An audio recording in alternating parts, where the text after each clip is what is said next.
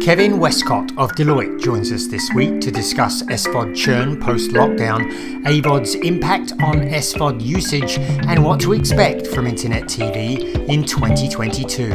Listen on to find out more.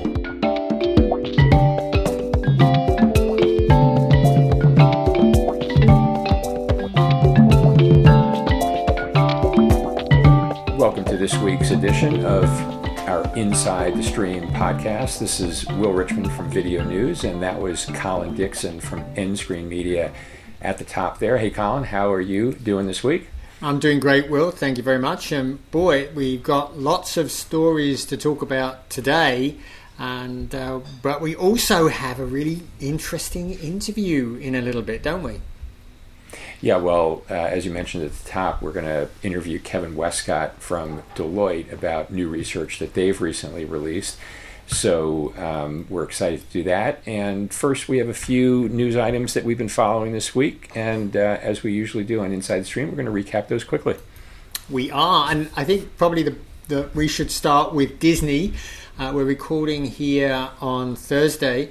Thursday afternoon, and Disney has just announced their results. And I got to say, Will, it's got a lot of people pretty disappointed. Disney Plus only added 8.7 million subscribers, and uh, that's so that's I think that's considerably below where it has been in Q1.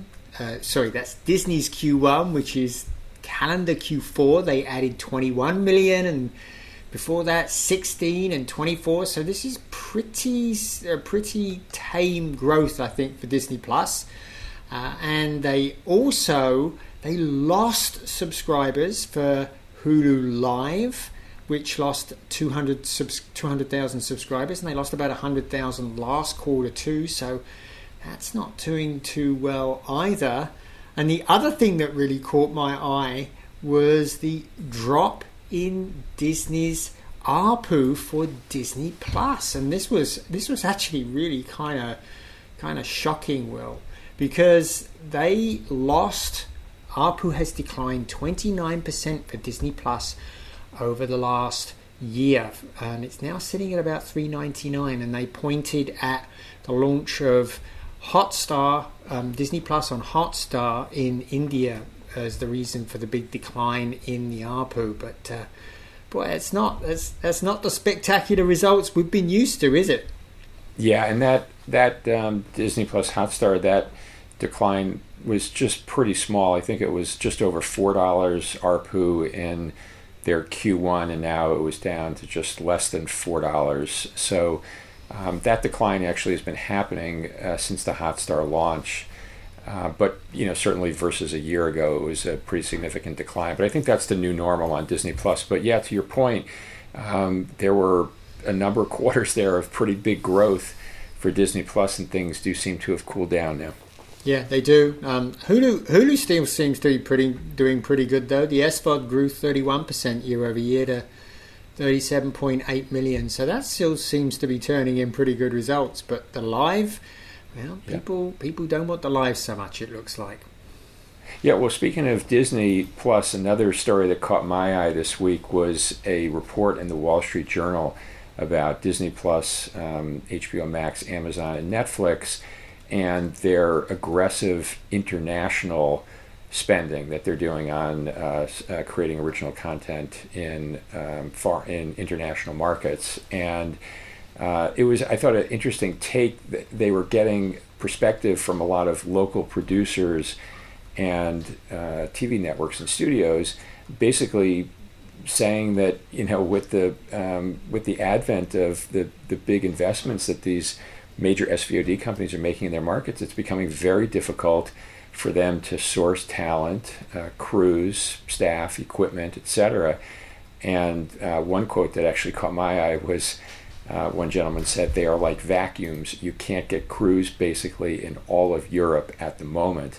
And um, I, I, thought it was really indicative of how the global content market has changed significantly as a result of these major SVOD companies investing aggressively and the impact it's actually having on the ground now. So um, that is a trend that is no doubt going to continue for some time, putting the squeeze on, on local producers. I think so, Will. And, I, you know, the Europeans complaining about this, I think they're partially responsible for the problem because uh, Europe brought in a new rule which said that US, particularly US SVOD providers, but foreign SVOD providers, had to have 30% local content in their catalogs. And at the time they brought this rule in, one of the things I said was that this might not be such a good idea because it makes those services more competitive with local services because they'll have a lot more local content. And as we are seeing, it's putting the squeeze on production resources in those countries. So, you know, I think they're partially responsible for the for this problem happening to them self-inflicted wound. Well, one last story that uh, caught both of our eyes this weekend that you wrote about was Fubo, Fubo TV turned in actually a very strong first quarter, and um, especially following what we were just talking about with Hulu Live losing a couple hundred thousand subscribers, um, Fubo's growth looked pretty impressive.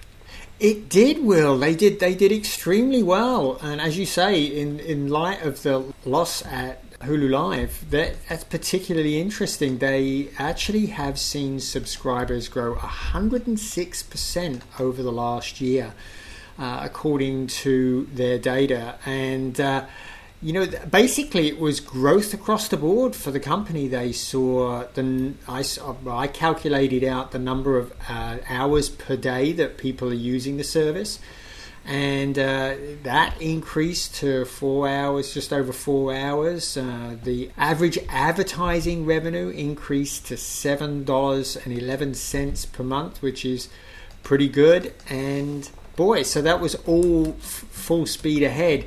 And I got to tell you, they're betting big on betting. And they plan on integrating betting into the experience. And they uh, gave some very interesting statistics, which basically show about a fifth of all of the subscribers to Fubo TV are predisposed to place a bet inside of Fubo. So we could see revenue from betting really help out with that service. So all full speed ahead for Fubo. Sounds that way. Uh, well, let's not um, let's not wait any further. We have uh, a great interview coming up here with Kevin Westcott from Deloitte. Yep, yep. I think we should get on with it, Will and we are very pleased to have Kevin Westcott join us this week as a guest on Inside the Stream. Kevin is Vice Chairman of Deloitte LLP and U.S. Technology, Media, and Telecom Leader. Hi, Ke- Hi, Kevin. Welcome to Inside the Stream. Thanks for having me. Great. And Deloitte recently released its U.S. Digital Media Trend Survey, the 15th edition. So, congratulations on that. Thank you. And today we'd like to dig into some of the key findings of the new uh, trend survey with you. So let's just kick it off, Kevin. Um, just at the top, uh, what can you tell us? What is this? What does the uh, survey tell us about America's streaming habits?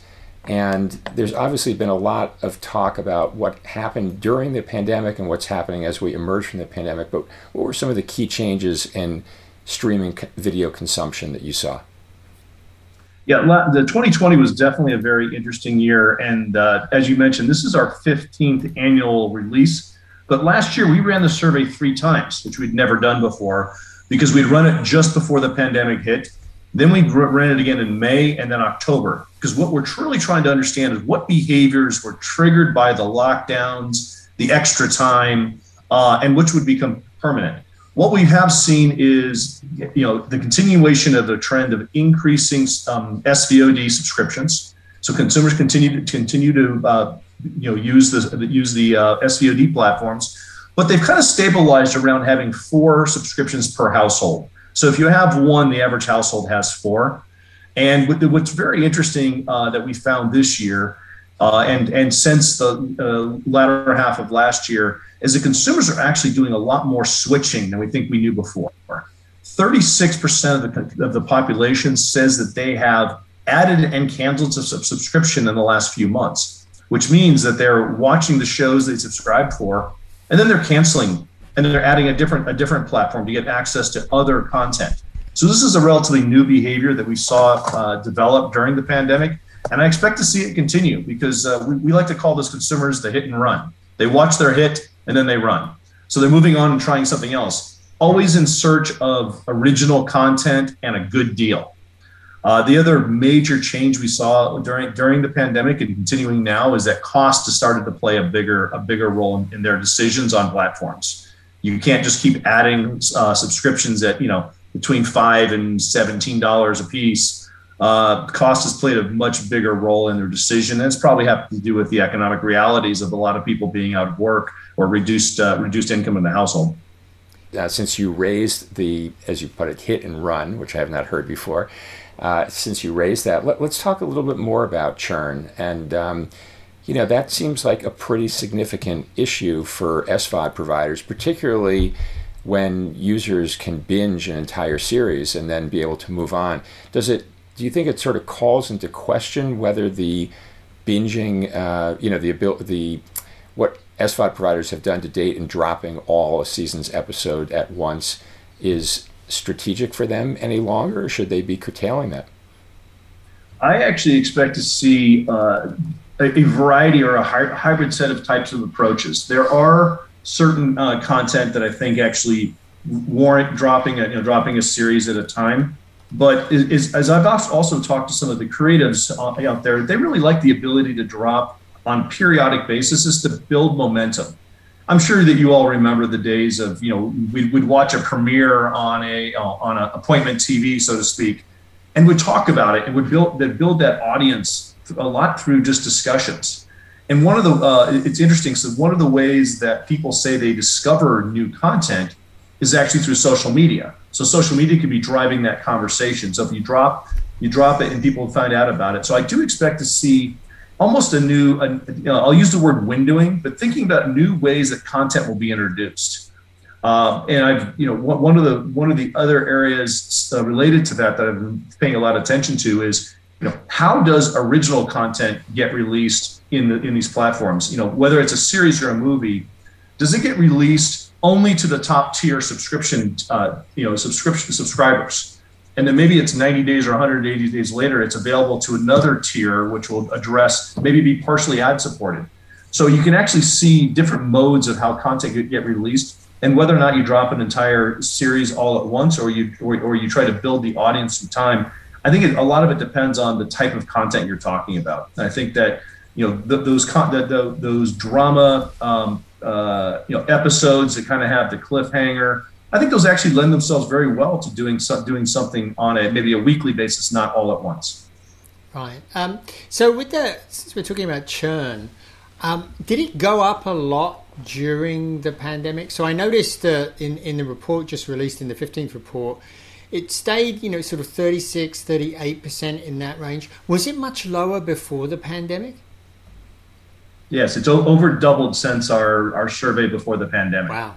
So, but recognize a few things happened, right? It wasn't just that we were in lockdown and people were looking for more content. Last year, we also saw the introduction of a whole a whole bunch of new platforms. So, with all the releases, people were also trying new things. But since October to our uh, most recent release, which we did the research in the first quarter this year, it was pretty steady, which means people are continuing that behavior. And that's the part that it's a, should be a little bit uh, concerning to the platform owners is they need to think of ways to you know entice the subscribers to not just subscribe by having original content but offering them a broad enough range of content. And it, maybe it's you know I, I believe it's well beyond just video. I think it should be games and books and uh, music and other forms of entertainment that are all through a single subscription that you get access to which will make those those platforms much more sticky and make those consumers churn less because I think if we continue to see the churn at the levels we're seeing right now and understanding what the cost of acquisition is for a new subscriber, this will be very, very hard for the platforms to move towards uh, you know subscriber profitability.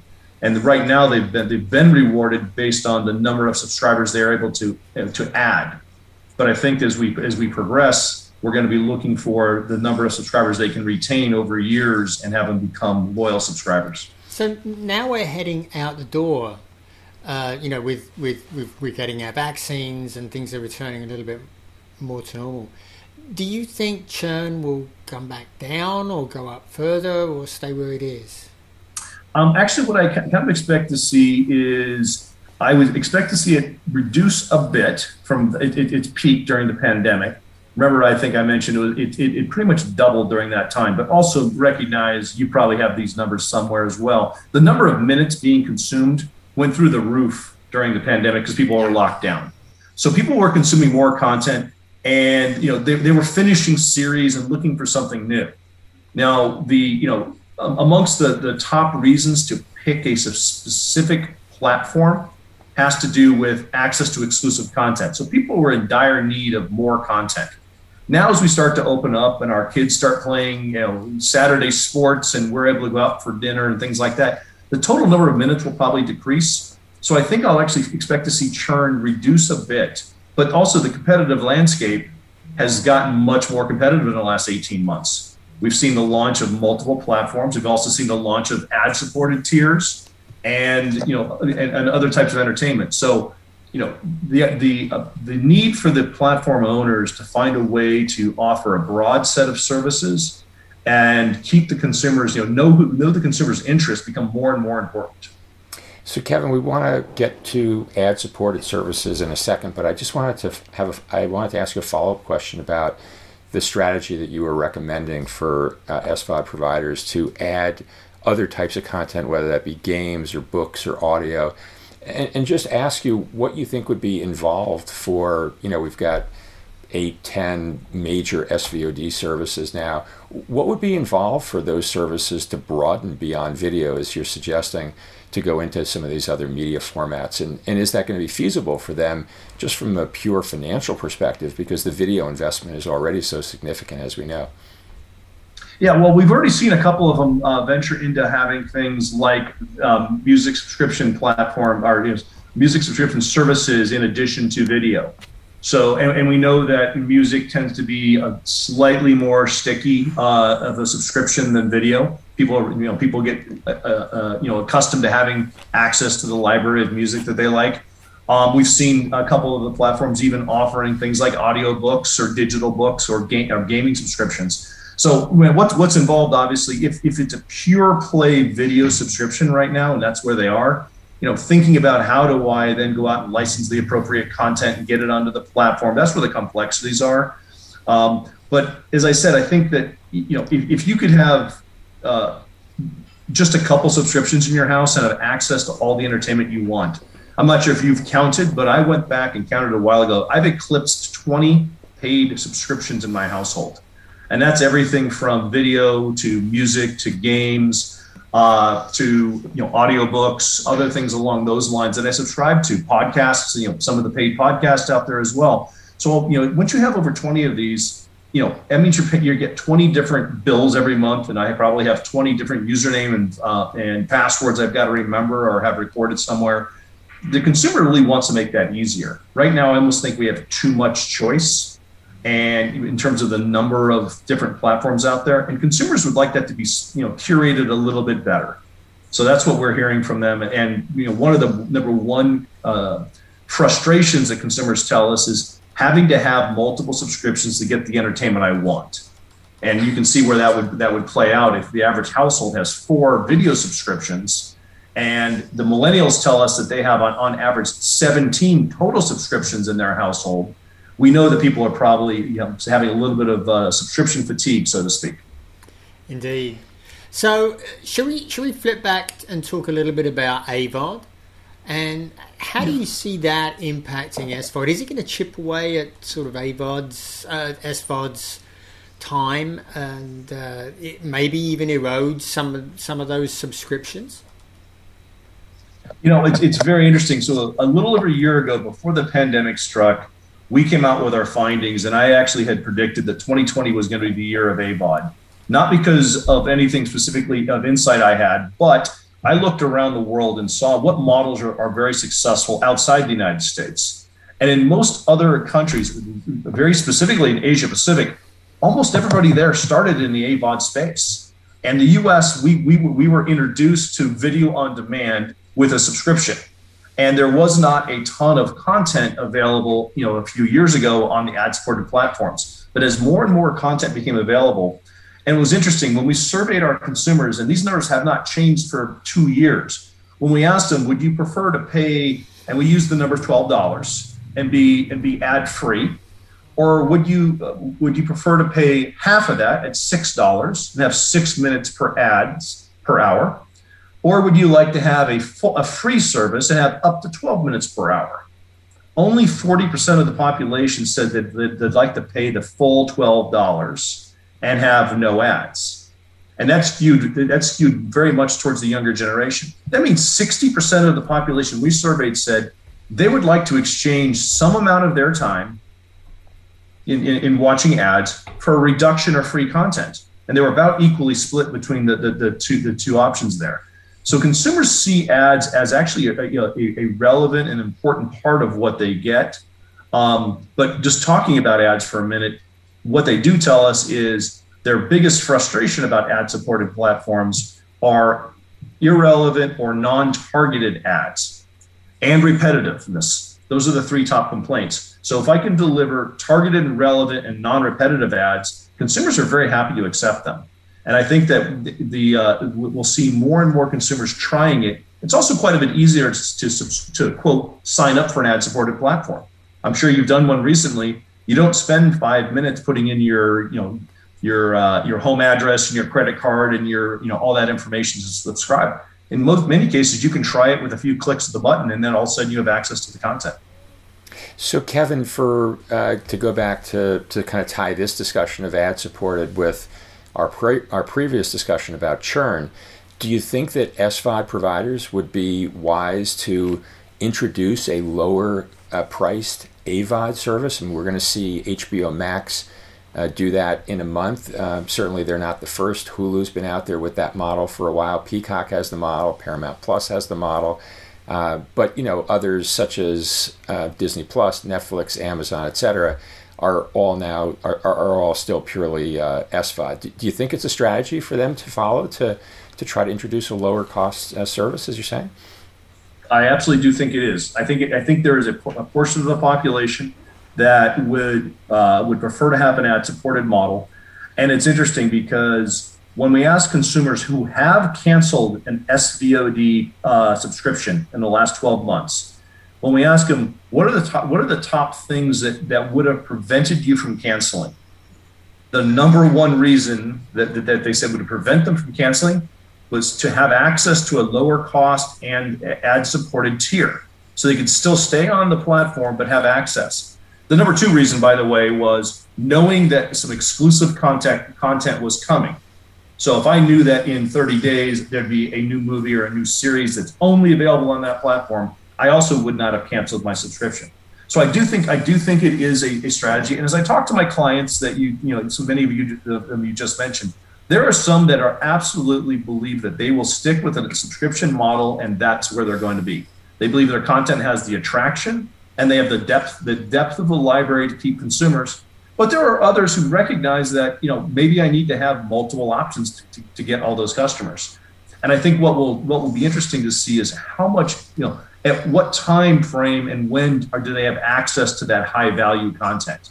You know, if you, you think about the windowing of the of the past where we had to wait you know upwards of over a year before we could see something that wasn't you know wasn't a, a, a pay type of a service. Well now you know what's it going to look like? How fast does content need to be put into put into those ad supported tiers? But i do think it's a strategy that many are following and i think it's actually a very wise one for those for those platforms. So do avod viewers do they skew younger I was saying, actually, what we find when we ask uh, when we ask that question about what would you prefer, you know, a full paid SVOD or an AVOD, the uh, the younger generation actually prefers the SVOD. Now, recognize our youngest generation we look at are 14 to 24 year olds, so the likelihood that they're actually paying for that subscription out of their own pocket's pretty low. They're probably still on their parents' payroll, so they, they would prefer to have no ads, but it does not have a trade off. Um, interestingly enough, uh, AVOD is attract is attractive to the slightly older generations, um, and I, I attribute it to the fact that most of us grew up with ads. Ads were part of our entertainment, and sometimes ads are are, are, are absolutely absolutely a key part of the entertainment, or they're informational. So if you've grown up with the custom that you do exchange some part of your hour for ads, uh, it's much more normal versus the youngest generation who've grown grown up in a on demand, on my tablet or on my phone, whatever I want it uh, environment. You know, my children who are you know they've grown up in that generation don't understand the idea of having to wait to watch something. It's always on demand on their tablets when they when they want it. So I think that that that will be interesting to see as they age and all of a sudden the cost of the platform start playing an important part of it. Uh, do their behaviors change? That that's not what we heard last week from the the new fronts, where they were really pitching to they could reach young people, right? Right. I mean, yeah. So, Kevin, that was certainly one of the themes coming out of the new fronts last week, which I'm, I'm sure you followed as well, was mm-hmm. the idea that uh, younger viewers in particular are simply unreachable via linear TV, and that using digital is really and streaming is really the only way to be able to reach them in, in mass. So, um, it sounds like there may be a little bit of a disconnect between. Uh, you know, services, streaming services pursuing advertisers to reach that audience, but that audience maybe being a little bit of ad resistors. Well, one, one of the most interesting uh, pieces of data we found in our survey when we looked at the generational difference of what was your first go to entertainment platform. And we asked all the generations. And as long as we've been doing this until this year, it was always television and movie, television shows and movies and that would make sense, especially for you know for generations like mine that grew up watching television. So the person we went to, this over the last year or two, what we've seen is a significant emergence of gaming for the youngest generation. So for the 14 to 24 year olds, their number one entertainment uh, platform is gaming. Watching TV or movie sh- TVs, TV shows or movies is number five on their priorities. So I agree that to reach that younger generation, you have to go digital, but you're not, I wouldn't say you're going digital in TV series or movies. It's going digital into games, music, uh, you know, all the platforms, the social media platforms that they're on. That's where they are, that, that youngest generation. And they, yes, they do watch TV and uh, television and movies, but it's nowhere near at the same level as the older generations. So that that actually brings me into one one thing that popped out to me as I looked through your research, and that was this this really disjoint situation where Gen Z they get a lot of their news from social media, um, but they also don't really trust it. So. so is this an, an opportunity for local TV broadcasters who people do seem to trust? And if it is, how do they take advantage of it? Yeah, it's interesting. So in our research, only 12% of that youngest generation gets their news from network or cable TV news, while over 50% say they get it from social media. And you're right, uh, the trust level of, of content uh, on social media is very low. So I think there is an opportunity to reach that younger generation uh, and with local news information, but it has to be through the digital channels. And I would say it should be disseminated through social media because that's where they are that generation goes to social media not not just to connect with their friends. That's actually the third or fourth reason they go there. They go there to get all their entertainment. They go there to get their news. They go to get listen to music watch video play games. They do all of that on the social media platforms. So i think that would be the opportunity colin is to actually you know if you want to drive an audience in, in, in local news I think there is one there, but you need to drive it through the social channels where that youngest generation is, if that's, that's who you're targeting. Kevin, I had one last question. I just wanted to return, if you don't mind, going back to uh, SVOD for just a second. The, um, you know, there have been those who have said that uh, they don't want their SVOD services kind of cluttered with ads. That there's a certain sort of brand perception or um, positioning in the market that they've enjoyed and that they want to have. Uh, HBO certainly was ad free for many years. Now it's going to be it's going to come with ads. Do you think there's something to that brand perception argument that uh, that they want to certain services want to stay ad free? Um, for those who have kind of committed uh, publicly to being ad free, I think that they view that they bring uh, the highest quality exclusive content and they can attract customers at the price point that they're asking. So there is a there is a bit of a view of that. Um, I and do I agree? I think that's the, the some of the players that have committed to being ad free are the ones who have you know some of the highest quality content and some of the biggest libraries, and they're also targeted very well. But if I think about trying to attract the masses, uh, I think that that you know going with an ad-supported tier as an option. I don't believe that you know. You, you asked me earlier if I thought it would start to erode some of the players. I think that the the best strategy today is to have that as an option and have it as a tier. So, uh, you know, do I want to pay twelve dollars a month and not have any ads, or am I willing to pay six dollars a month and have you know six minutes of ads? And it's interesting because we use the number six minutes because that's the number consumers tell us is just right. They, they think six minutes is just a fair amount of time to exchange for a discount. Uh, they don't, you know, once you get up around 15 minutes or so, they tell us they tune out. They just don't want to watch it anymore. So it's about using those six minutes wisely as well. Now, if I have that platform, that, that, that mythical platform I described earlier that has all my games, it has my books, maybe it has my shopping on there, it has my video that I watch, they know a lot more about me. So they should really be able to target those ads and make them effective. So also the more the more entertainment that I provide on a platform, the better information you can have about the individuals, and hopefully target those ads more, more effectively, giving a better return to the advertiser, but also giving a better experience to the consumer. Hey Kevin, so in the last minute here, uh, let's put your uh, forecasting hat on. What are we going to be talking about in the 16th annual Deloitte report, report in 2022? I expect to see, and I've been using the words reaggregation for a while. I don't like the word bundling because if you if, if it means the same to you as it did to me, which is here's what you must buy, versus saying here is your options of what you can have. And I expect to see some of the largest players coming out and saying here are all, all the options. Here's our exclusive content, but you can also subscribe to maybe this niche streaming platform that they don't own, but they provide access to. So we start seeing this reaggregation, allowing me to curate my own home uh, entertainment, uh, you know, menu, and then pay for just what I want. So I think that's what I think that's the direction we'll be going, and that will be how we try to retain the consumers. Where will we be in 16, being a year from now? We'll still be talking about the recovery from the pandemic and what kind of behaviors stayed true. We may be talking about what happened, what's happening or happened to the theaters.